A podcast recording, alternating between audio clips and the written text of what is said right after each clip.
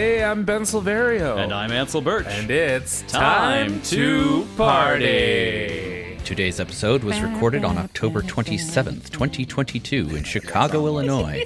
We are not doctors. We don't give medical advice. Please drink a drink Probably like a daytime show mixed with a pop song from the 60s. Da-da-da-da, Ba-ba-ba-da, da-da-da-da, da da da da da. Yeah.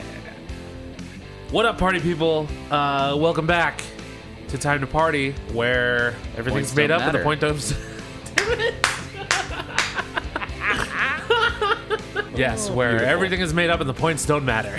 We are here once again uh, to talk about some time travel shenanigans. That's damn right. That's uh, is, is that a better fit for our gravestone? That's less letter count. Less, yeah, right? that's.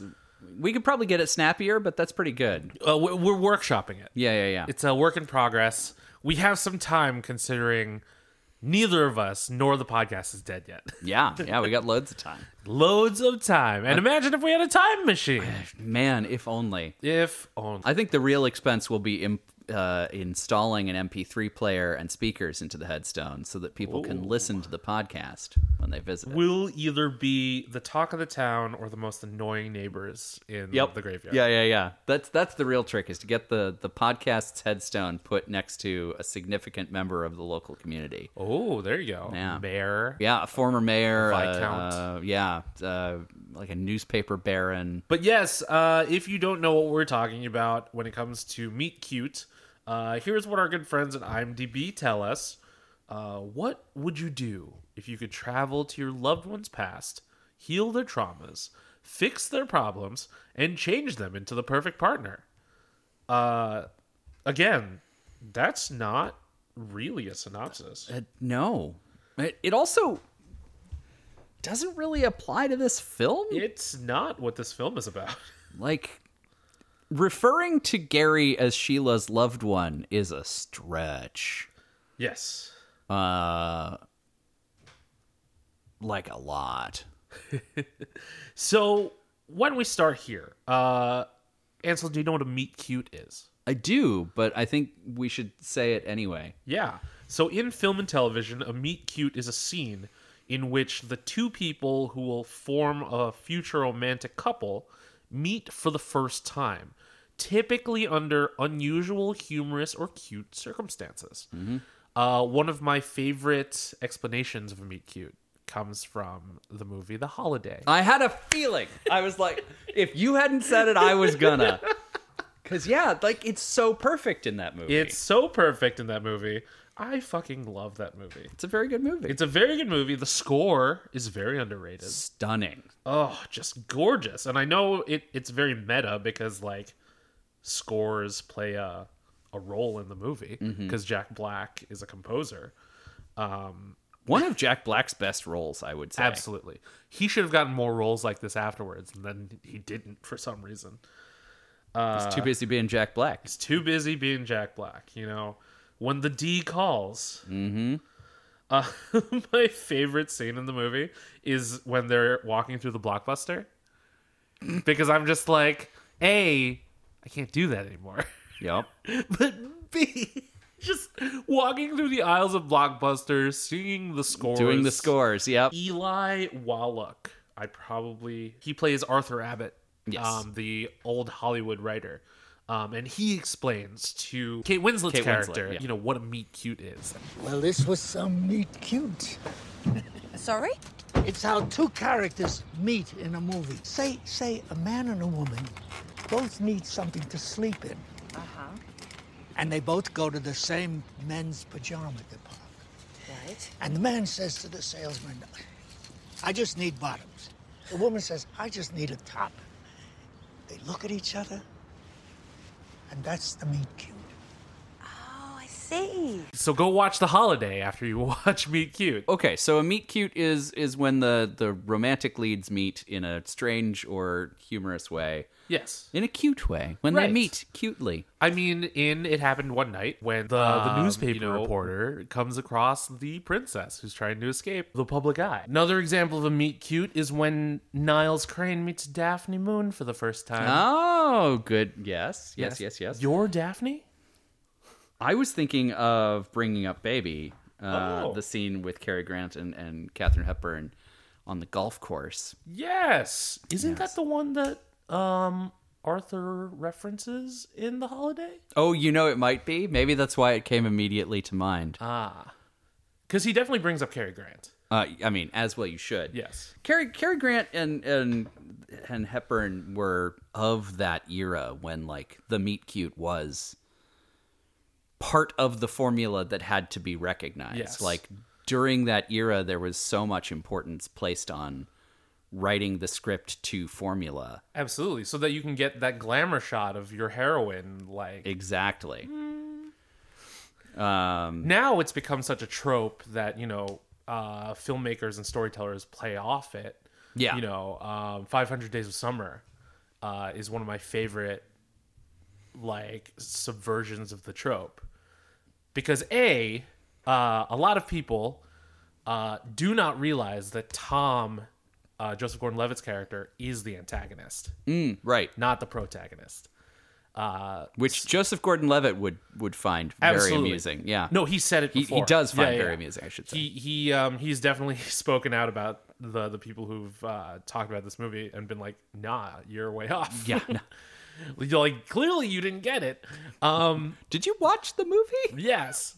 So, but even from Tom's point of view, when he meets Summer, you get that glamorous like oh dream girl like view Mm-hmm. until later in the movie when she breaks his heart and then all of those things are no longer cute you know um i'm sure there are a ton of other you know oh yeah, great examples. great examples of What do you this, think but- about the example from this movie? Does this? I mean, the first one is sure a meet cute, absolutely um, but it's not the first one but it's not the first one. Yeah, uh what she says they've been doing this for a week it's Uh, a week when we first. We do get to see the first one in a flashback, which is even more of a like. Okay, so not only are we doing time travel, but now we're doing flashbacks in our time travel. But, um, but yeah, like even even the first one is is not actually a meet cute.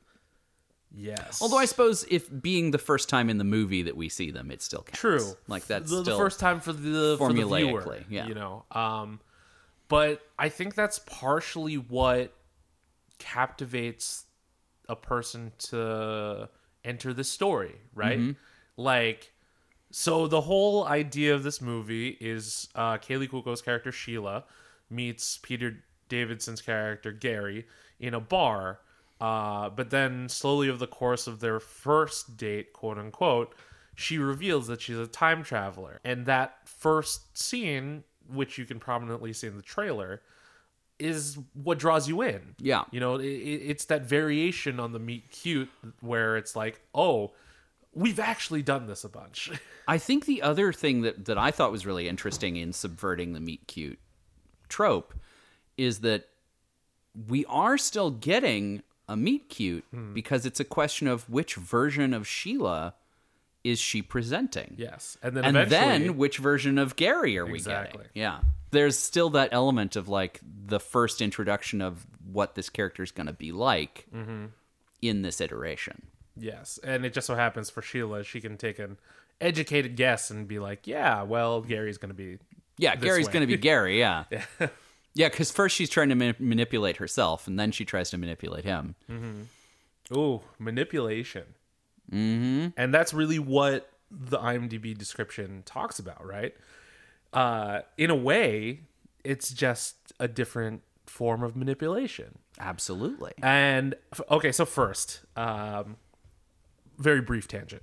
I've been working on this playlist called uh, Dobler or Dahmer. Um, it is. Wow. Okay. It is based on the How I Met Your Mother gag of being a Dobler or a Dahmer uh, to your prospective partner. Um, if the feelings are reciprocated uh, by both parties, then when you do something cute like a grand gesture, you're a Dobler standing outside the window with the boombox. If they're not reciprocated, then it's creepy, and you're And you're a Dahmer. Dahmer. Interesting. So the playlist that I've been making, um, uh, it features songs that uh, or love songs that are very sweet. Um, if you're in the right mindset, because otherwise they're real creepy. For example, uh, "I Will Follow You Into the Dark" by Death Cab for Cutie. Oh God, yeah, yeah, yeah. "Invisible" by Clay Aiken. Yep. I mean, that was the first one that I put on the list because, like, if you really listen to the lyrics, it's just like, oh, if you were invisible, you'd watch me in your room. What? um, other ones are "I Won't Give Up" by Jason Mraz, Yep. uh, "Fallen for You" by Colbie Caillat, Sure. uh, "Can't Help Falling in Love," uh, specifically the Ingrid Michaelson cover, but Okay. uh, really, It's got the right vibe. I can see that. "Father Figure" by George Michael. I don't think I know that one. Um, You're Beautiful by James Blunt. I Will Follow Him by Peggy March. That was one of the first ones I thought of. Uh, Escape by Enrique Iglesias.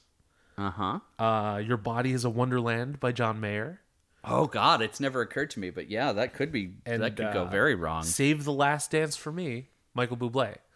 Uh, th- there's a lot more, but you know, uh, just the just the idea of if both parties mutually have affection for each other, this could be super cute that you're traveling back in time to relive our first date over and over again. Yeah.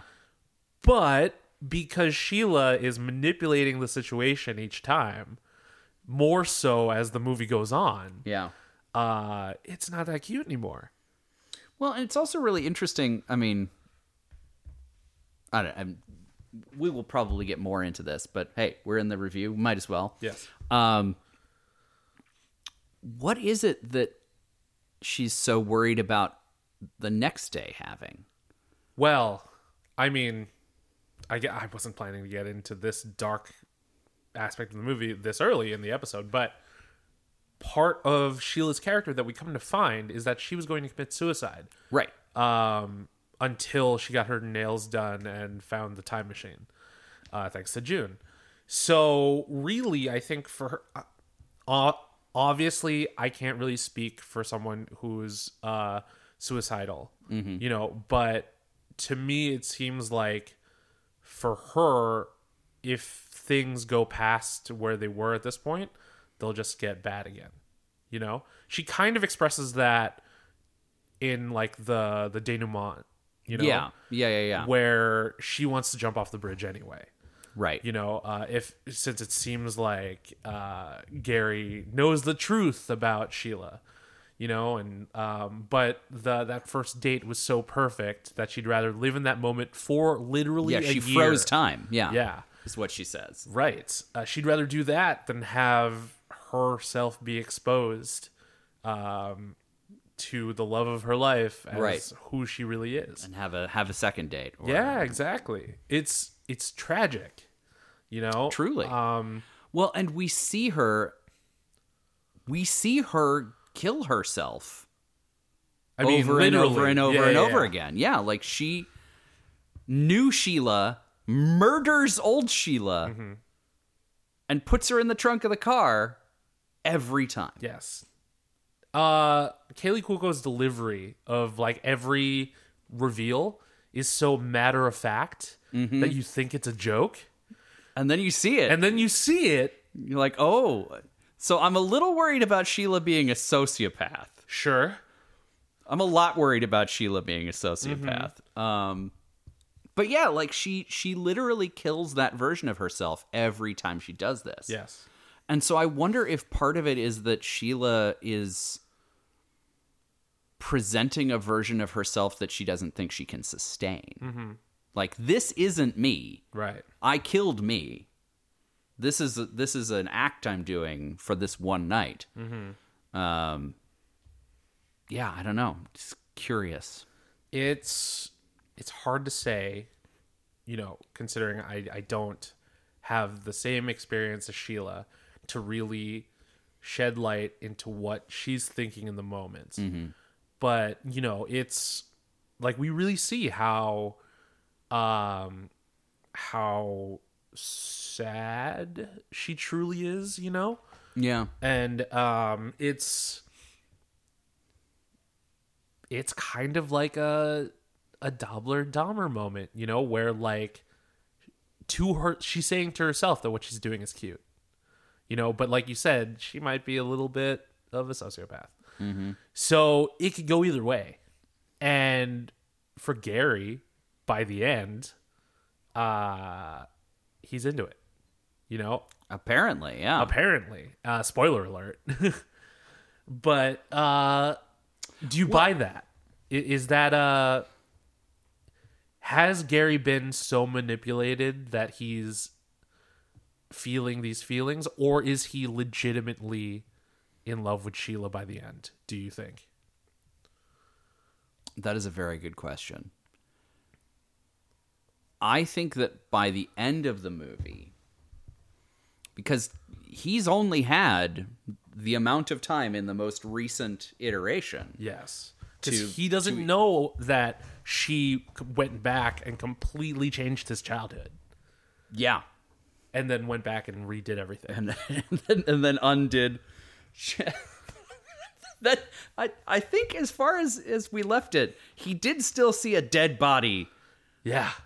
On the doorstep as a kid, which uh, that's an interesting choice. And a prostitute eating pizza. and and a prostitute eating pizza, which, I mean, Tatiana. yeah, I mean, the, you could have worse things happen than like a rando eating pizza on your front porch. It's true, like the dead body like like a dead body. Also, Sheila again murdering people. herself.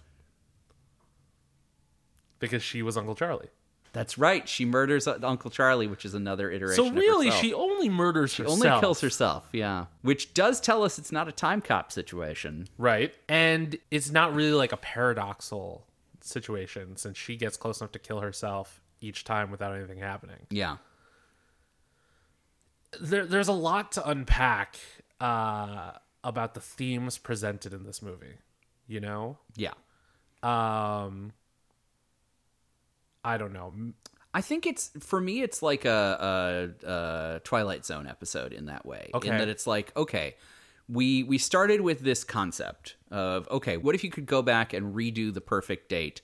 A, would you want to do it just for funsies? B, would you do it to try to make it better? And C, would you do it to try to fix something about the person that you're dating or that that you have started to date? Um, and if that's the the extent of the thought experiment, great. Then they totally achieved that. We know we saw all three of those iterations. Yes. We saw the ramifications of it. We saw what happens if the person decides to turn the script on you. Um,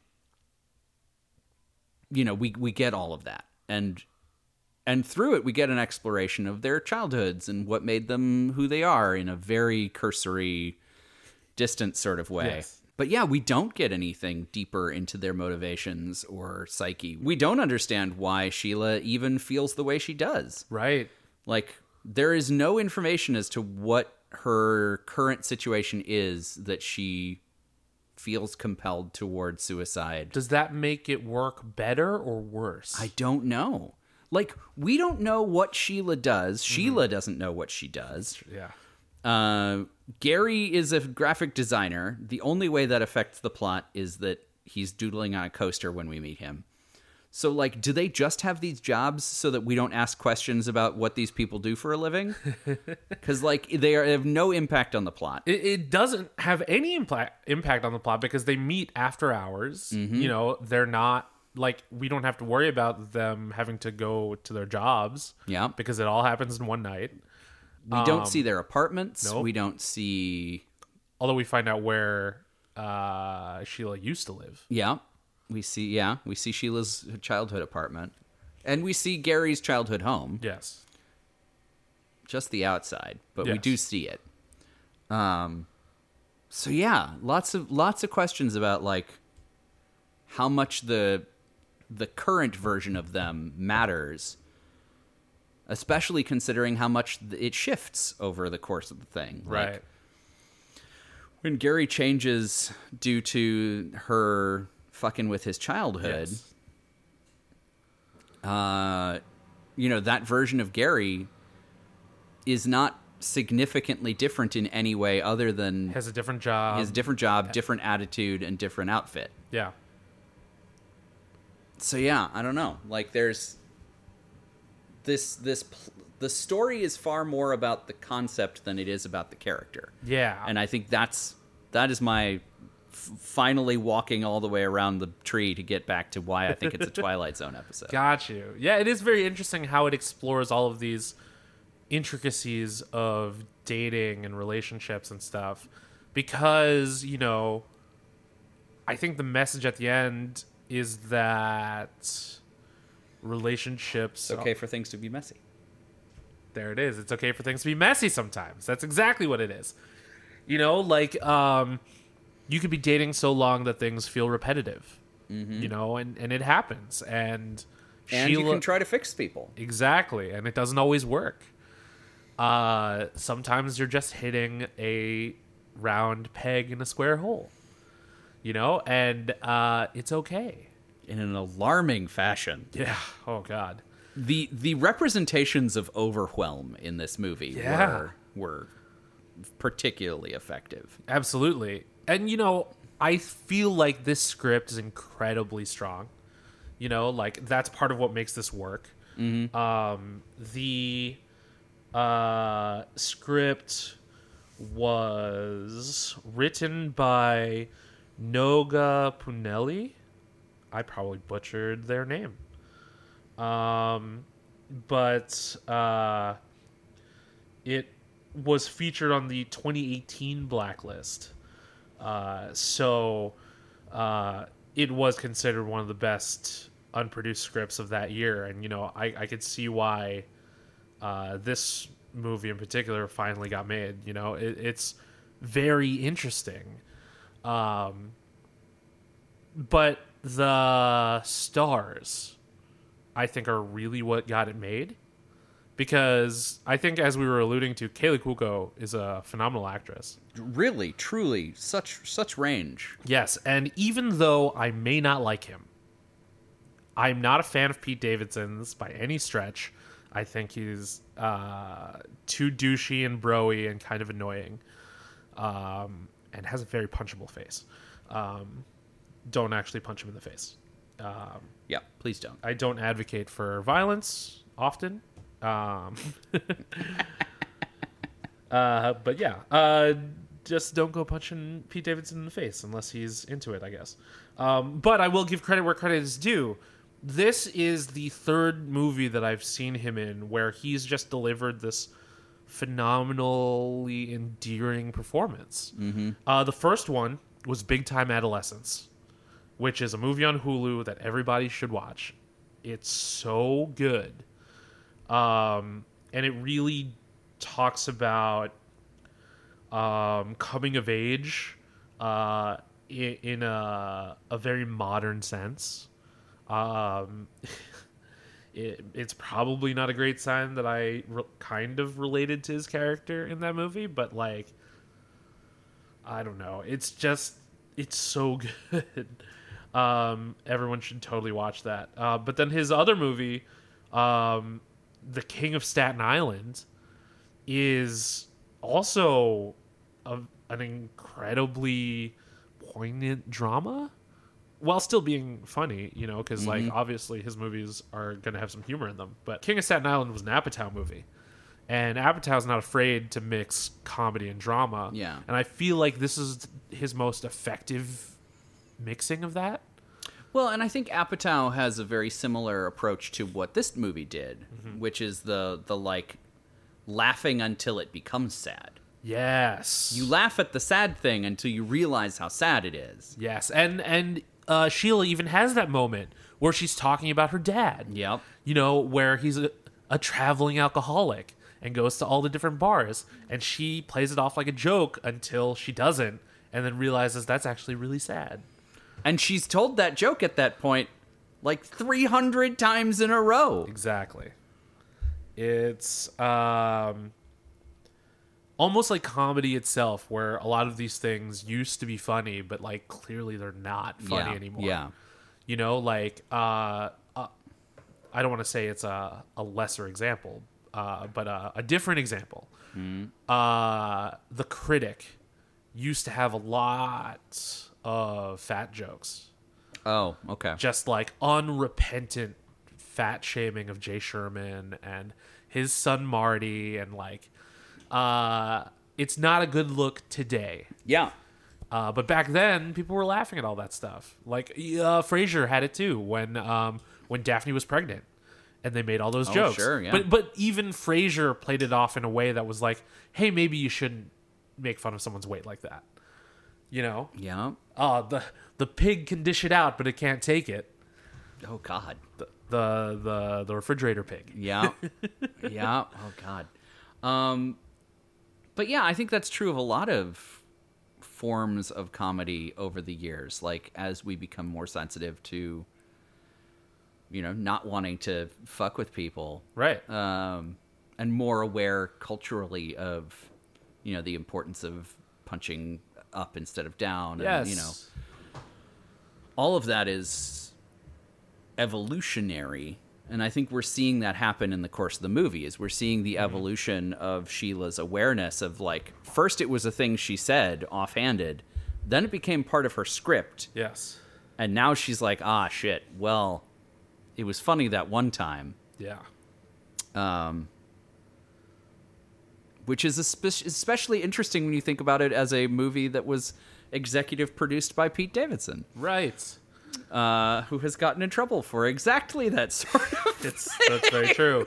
Yes. Uh, Or earlier we were trying to figure out why we dislike Pete, Pete Davidson, like we as a society. Why? Why societally are we mad at Pete Davidson? Yes, and I mean when it comes down to things to be mad at entertainers for, his, his stuff is just the the basics. yeah, You know, the comics have been dealing with that for since the dawn of comedy. yeah. He's he's not even Chappelle at this point. Like, Exactly. he's this is pretty tame. You know, jokes that didn't land Yeah. territory. And I mean, in that way, Pete David. I, I don't want to. I don't want to say he's harmless, uh, because words are important. Yeah. uh, and they matter and all that stuff. But like when you look at his posse, him and John Mulaney, oh yeah, yeah, yeah. you know, like John Mulaney who was like the squeaky clean dude. I don't know that John Mulaney was ever squeaky clean. I mean, compared to some of the other comics that were his contemporaries, Sure. um, but also you know he had ha- has had he's in rehab, Yeah. right, or has been Has been recently, yes. at least. Uh, he he has dealt with demons as Yeah. well as Pete Davidson, and I'm sure that's why they connect, right? But they seem like the more I don't want to say wholesome because neither of them are wholesome. Mm-hmm. Uh, but they lean towards more of that than some of their peers, right? Is that accurate? I think so. At, the, at least in the in the broad scope. Um, I will say I think it's very interesting that John Mulaney, like he talks about his his troubles with with substance abuse, and Yes. he talks about his upbringing, and you know Pete Davidson had his dad died uh, in 9-11 as a firefighter. Um, and I'm- he's made material out of that. Mm-hmm. I mean, King of Staten Island is all about that. is all about that. Yeah. So I think it's interesting that the two of them display those things about themselves in addition to doing material that might otherwise not have been 100% above board. Um, I think about the the routine that uh, Mulaney did where he talked about uh, not being allowed to put a certain word into his award show script because it was as offensive as the N word, which the the reference is is correct. He's right. It's not as offensive. Yes. And uh, you know the joke about well, you're saying one word and you won't even say what the other word is. That's the more offensive word. That- He's very accurate about that. However, he is still he is still the, the the meat of the joke is still well i wanted to use this other word that is othering to a group of people Sure. uh and and that is the center of this controversy Yes. so he's he's telling a joke about how he's offensive but the joke isn't about the thing that he did It's about the thing the other person did in Right. response. Um, so I, I somehow that is contributive to this cleaner Yeah. uh, appearance. because like sure john mulaney may or may not have cheated on his partner i mean he did He did, sure. uh and we as a society have come to i don't want to say accept it but overlook it more often than someone like uh louis ck sure. you know, who has done actual bad shit. Um, but it's it, it's a it's a spectrum. Yeah. You know, um, Louis C.K. is on a different level than Aziz Ansari. yes. You know, Yeah. um, actually, I think it was Aziz who I first heard say that that whole thing is a spectrum. You know, um, but it's uh, it's just interesting that Pete Davidson is more on the Aziz side of the spectrum. You know, considering his persona that he portrays. Yeah. But also, that's part of the act, right? That's part of the act. Like, um, Well, and uh, and I was reading something about the the deal with the senator because he he said the thing about the senator and his eye patch, and then he had to make an apology on air with the senator on stage next to him. So like they spent time together, they were in rehearsal together. He did the thing on screen together, and then later on walked it back in one of his comedy specials.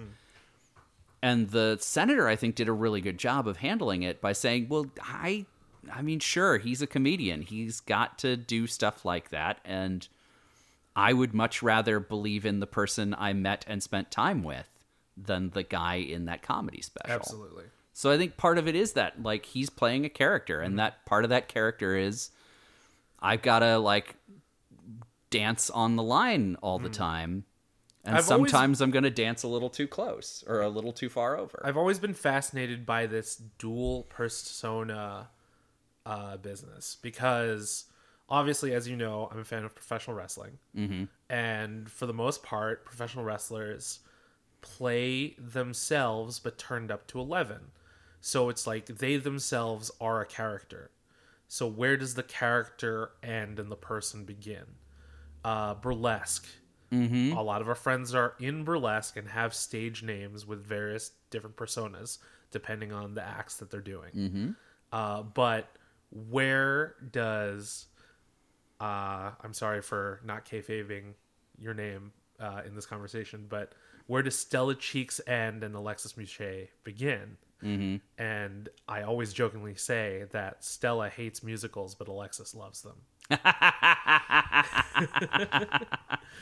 yeah, Uh, I've I've legitimately wanted to have this conversation like in some sort of public forum, and by public I mean probably on a podcast that you know however many people listen to. But like I I always find this very interesting. That would be a really good podcast episode. Because Um, it, it, it totally applies to comedians in this sense, and I'm sure if I met Pete Davidson, we'd have a lot in common and could discuss stuff and or he not. is from Staten Island. I don't know. That's why I say or not.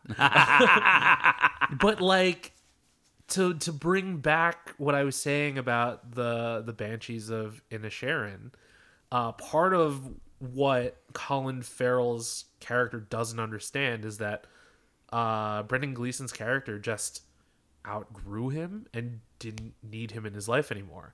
And he was so serious about it that he kind of took it to an extreme. Uh, but it's just sometimes people grow and don't need to take all the baggage with them from before sure. you know and uh so i may get along with pete davidson and i may not in real life Yeah. uh but his character i still don't like Yep. uh Well, and it's what made him such a good blackguard in the Suicide Squad. absolutely you Like, love to see him die Yeah, and well, and it was it, he he Spoiler immediately for seemed yeah Squad. for the first five minutes of Suicide Squad. Um, but yeah, I mean, it was so it was it felt in keeping with Pete Davidson Absolutely. to be the guy who sold them out from the top. Oh yeah, James Gunn uh, was so spot on by casting Pete Davidson in that part, mm-hmm. and it. I mean, Pete uh, James Gunn's a genius. Oh, fr- oh, good, such such perfect casting. I'm uh, well, and then to get Nathan Fillion in in the role of like this TDK, guy who's yeah. who seems cool and then is completely undercut by his own powers. uh, so perfect. I mean, we've seen it before in Captain Hammer, and thank you, thank you again, Nathan Fillion. For, and I mean, short tangent, but I'm so glad that uh, Warner Brothers uh, tapped James Gunn to be one half of the the leads for DC films.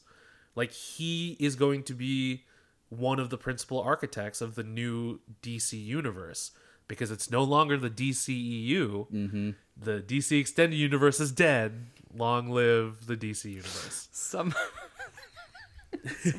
some some semantic gymnastics that we've gone through, but here we are. This past week, writing all about it has just been. Oh, I bet. so yeah, fun. the Black Adam uh, uh, coverage has been interesting. Oh man, I haven't gotten to see it yet. I'm I'm I'm actually interested to see it. It's fine. I'm not going to say excited to see it, but I'm I'm interested to see it. Uh, Shazam and Black Adam are two sides of the same coin. Mm-hmm. Um, which is why it would have made much more sense to introduce Black Adam in Shazam first. I I thought that's what they were to do. yeah, and then when they didn't do it, I'm just like, really though. Uh, but mu- the Come on, way, Dwayne. yeah, he could have at least uh, put the ego aside for a second and appeared in a cameo. You know, Sure. Uh, but he was just like, no, Black Adam should have his own introduction. You know, uh, from what I understand anyway. Uh, but uh, the way I've been describing it is Shazam is like your first superhero movie. You watch it as a kid as like an introduction to the genre, mm-hmm. and it's a lot of fun and kind of scary, and is is a good kids movie. Sure. Black Adam is what you watch after grade school. You know, now you're at the beginning of high school, more into like violence and fast and hard and you know, you're in mm-hmm. your punk rock phase and shit like that. Uh Black Adam goes a little bit harder. You know, uh, but it's still the same universe. You know, it's like you're jumping from pop punk to, you know, hardcore uh college basement punk rock, you Yeah. know uh, same coin, but a, little different. Yeah, the costumes are darker. Yeah, exactly. There it is. It's the it's the same movie, but the costumes are darker. Yeah, yeah, yeah. I- yeah. It's just funny because when I was trying to say that Black Adam targets a younger audience, uh, Dave and Warwick thought I meant like kids, and Mm. I'm like, no, it's more like teens. And they're like, well, that's not younger. I'm like, they're younger than me. Younger than me. Yeah. But you know, I don't think the uh, Avengers are targeted at that audience. No, exactly. I mean, the Avengers are a, a much broader audience.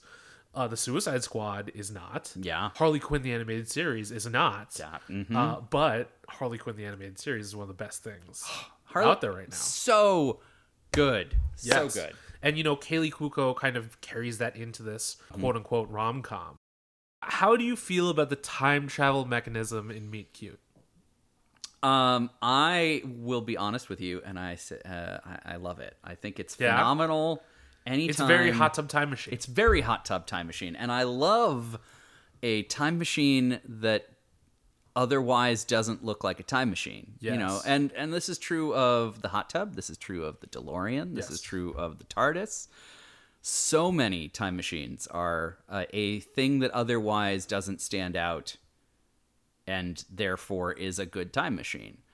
And what I love about this one is that like it doesn't need to be yeah. like it's not out in a public space. It doesn't go anywhere.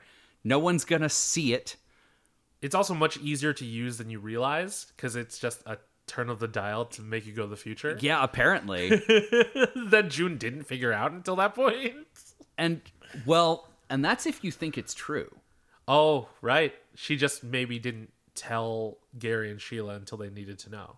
Uh, Did she actually do it? Did Gary go to the future?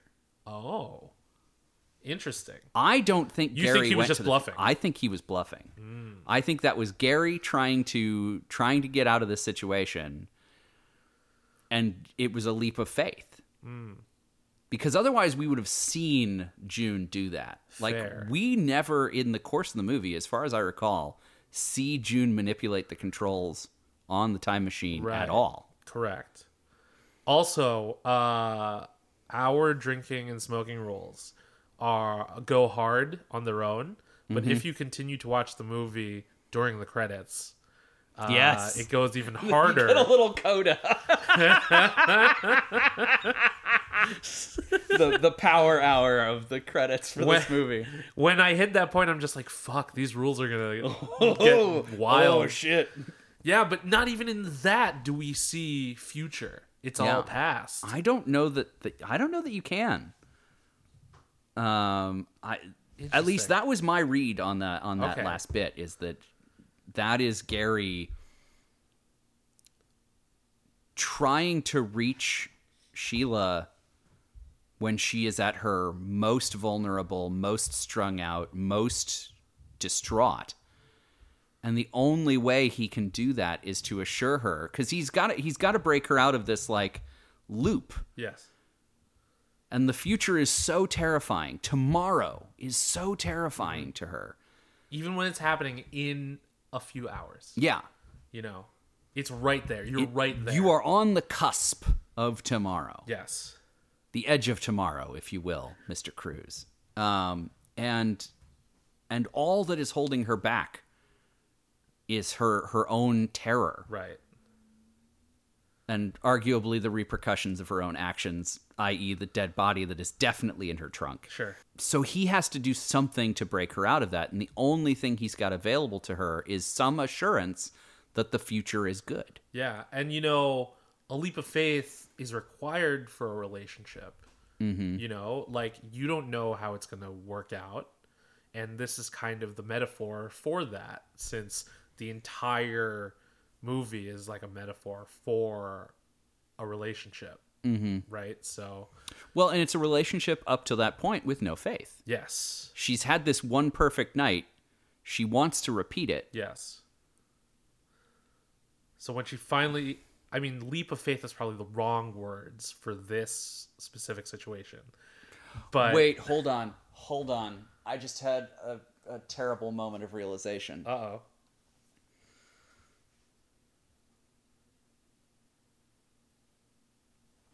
So Sheila's just been on the date Yes. when she goes to June's parlor for the first time. No. She goes to June's parlor for the first time because she wants to have her nails look nice when she commits suicide. Mm-hmm. Uh, she doesn't meet Gary until she goes into the time machine and decides to get a drink, where and then he's there at the bar. Okay, you're right. You're right. Okay, thank you. I had forgotten the order of operations there. I mean, they're so mixed up. It, it Well, and it's it- so the first time that she goes back in time, it, it is a meet cute. yes, like she correct. Off screen.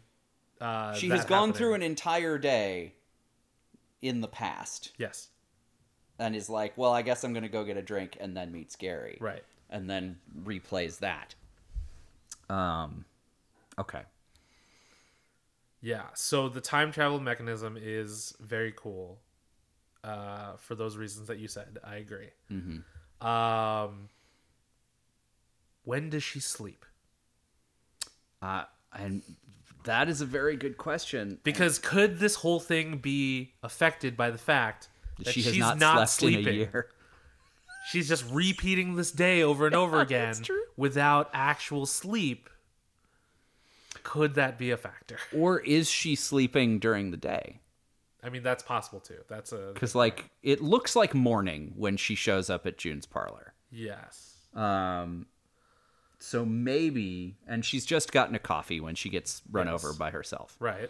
Um, which, granted, if she's like me, that could be any time of day. Right. Um, but yeah, so maybe maybe there's this the you know she knows she's got a date now, so she sleeps during the day in preparation for going to meet Gary. I don't know. Maybe that's a thought Yes. Uh, because you're right. Otherwise, she hasn't slept in over a year, yeah, and that's that could that that'll could do stuff to take ya. tolls on your brain. I've never gone a year, but I've I've had some run-ins with. with Right. I mean, I used to pull all nighters frequently in college, you know? Yep. Um, Old man sleep deprivation will do stuff to you. but when the library is open for 24 hours and there's a Taco Bell in there, uh, you know, stuff stuff goes down. Uh huh. Um, my my other thought uh, was that Gary was so adamant about getting to the other side of the bridge. Um, he really wanted Sheila to come out on the other side. Mm-hmm. You know, um, Yeah, the bridge was a beautiful metaphor. yes, absolutely.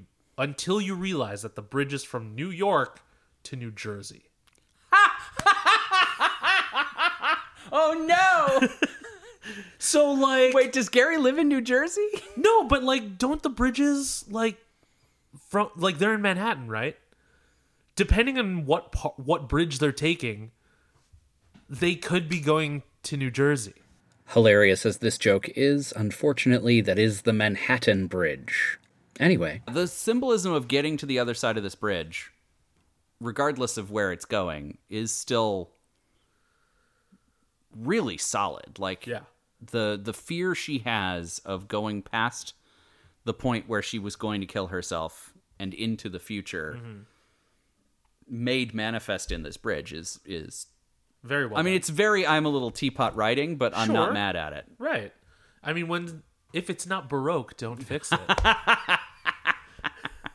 Uh. so before I ask our usual final question, I, I have a another question. Oh yeah. Is Sheila a Dobler or a Dahmer? Oh, she's absolutely a dob. Well, I don't know. I think he's into it enough at the outset that it's a Dobler. Yeah. Like she meets it, she comes up to him at the bar. He's down. Like So there is enough consent and endearment I think Uh, it on her becomes a part. Dahmer somewhere in the middle. when she starts fucking with his history. uh huh. Because when she decides she's gonna fix him before they've even met, technically in his mind, that's that's where we get into this like. But then he hairy does the space. same thing. He does. He does. Uh, yeah. I mean, I don't think there's an argument where either of them make it out of this movie as as good guys all around. Is the answer that New Yorkers suck? I think so. but I think it's really interesting that like and I think this was one of the more ham-fisted bits of the movie. The way that she brought up the cable guy a couple times, Oh yeah. such that when he showed up, he was just fulfilling that existing prophecy. So Because time is circular. Uh, yes. Timey wimey. It, it got oh oh it's, it's so timey wimey how it Ah. Um, but yeah, there was this the one cable guy who was so nice to her. Yeah. She didn't tell us anything else about it. No. Didn't tell us what he looked like. Didn't tell us what impact it was. Just randomly, oh yeah, there was this cable guy who was so nice to me. Hmm. Um, not even like did he come back or frequently or actually fix the cable? Right. Um, yeah, none of that. We don't get anything. There's no substance to that. Just that it happened. Right. Interesting. Yeah, so then I guess that leads us to our our final question. Was Meet Cute worth your time? Meet Cute was absolutely worth my time, especially if you if you take it at its value, right? Yes. So it's a it's a 90 minute exploration of this hypothetical through a sci-fi lens. Right. And I think that that in many ways is my shit. I'm Yes. absolutely all about that and and very excited to interrogate it at any opportunity. Um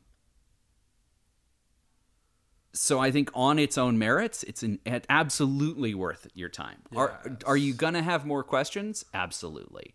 Does it leave some parts by the wayside that didn't serve it? Completely.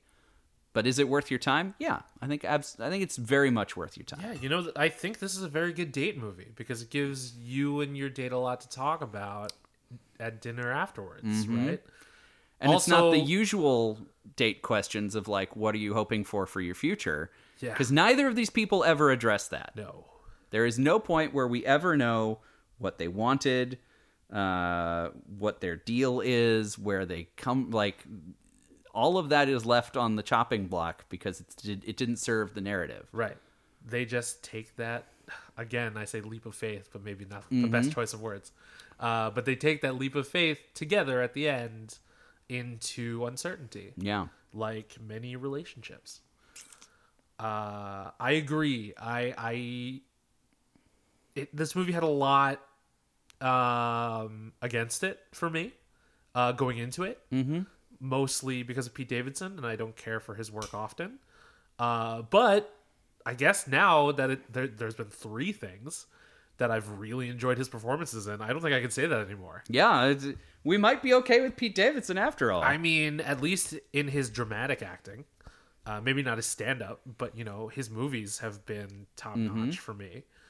Um, because again, watch Big Time Adolescence. Watch next week. He's going to do something awful, and I'm going to have to put a, a thing in the, in the bumper. Pete Davidson showed up at the corporate head- headquarters of Skechers and was escorted Oh out. my god. oh, so good. That's going to be such a dated reference It- when you hear it. hey, people of the future, uh, that just happened for us. So, bear, give us a little, give a little grace. Hey, remember when Kanye did this? Oh my god. I will say, and this is neither here nor there, but I think it's very interesting how much importance we put on calling people by their preferred names. Oh, I'm for, sorry. Except for Ye. Honestly, I did not know that his new preferred name was Ye until the Skechers thing. Nor should you have. Why? why who? Who gives a single fuck about what that guy wants, is, does, or, or you know? But the it is very interesting to me the the politics of of that like naming and and the the difference between someone like him doing it and someone like Elliot Page. You know, like Right. this is a change of identity. This person has, is is leaving behind But like on the same token, their dead name. we as a society were okay with Puff Daddy changing to P Diddy. Well, yeah, and I- changing to Diddy. I think that's uh, exactly it, though. Is like, is this a matter of, yay, changing identity, or is it a kayfabe thing like Diddy did, where you know, I, I don't think he ever stopped being, or you know, stopped utilizing his own names in in private, but his his performance name was Right. changing, uh, similar to the way that. Um, Snoop went by Snoop Lion for a hot second there. Ah, yes. Um, uh, Because it's like I may not like Ezra Miller, but I'm going to respect the pronouns that they prefer. sure. Because that's their their identity. Right. Uh, but Kanye West changing creative direction for who they portray as a character. Uh, you know, it, it's almost like uh, a wrestler that I like is named Jon Moxley. In the WWE, he was known as Dean Ambrose. Uh, if I meet him, I may call him Dean because that's predominantly how I knew him as. Right. But now he's He doesn't Jon. play that character anymore. Exactly. Yeah. You know, it might be a slip of the tongue uh, in that case. If you meet uh, Kelsey Grammer, you might call him Frasier. I tried very hard not to. Doctor, uh, I almost addressed him as Doctor Crane. oh man, That would have been a fun roundtable. that would have been yeah. because not only was it just a regular one-on-one interview, but it was a roundtable with other journalists. So there would be people there to, to call me out on Yep, it. you'd be the only idiot at the roundtable who called him Doctor Crane. All right, well, shall we shall we send this one home? Sure. Yeah. Do you have time for for a quick nail salon and a tan? I mean, nail salon, sure, but I'll I'll save tan for next episode. Fair enough. All right, party people. I hope you enjoyed our analysis of Meet Cute, which you can find on Peacock, starring the incomparable Kaley Cuoco and also Pete Davidson. yes, yes.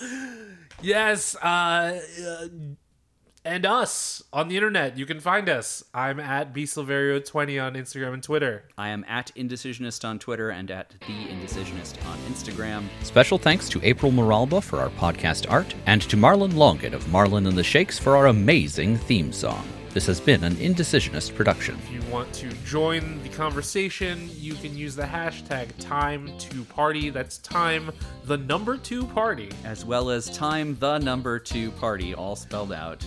Thank you, Warwick.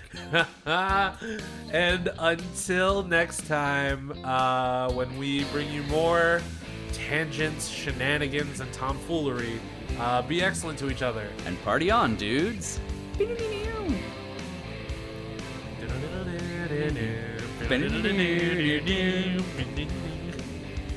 Dana.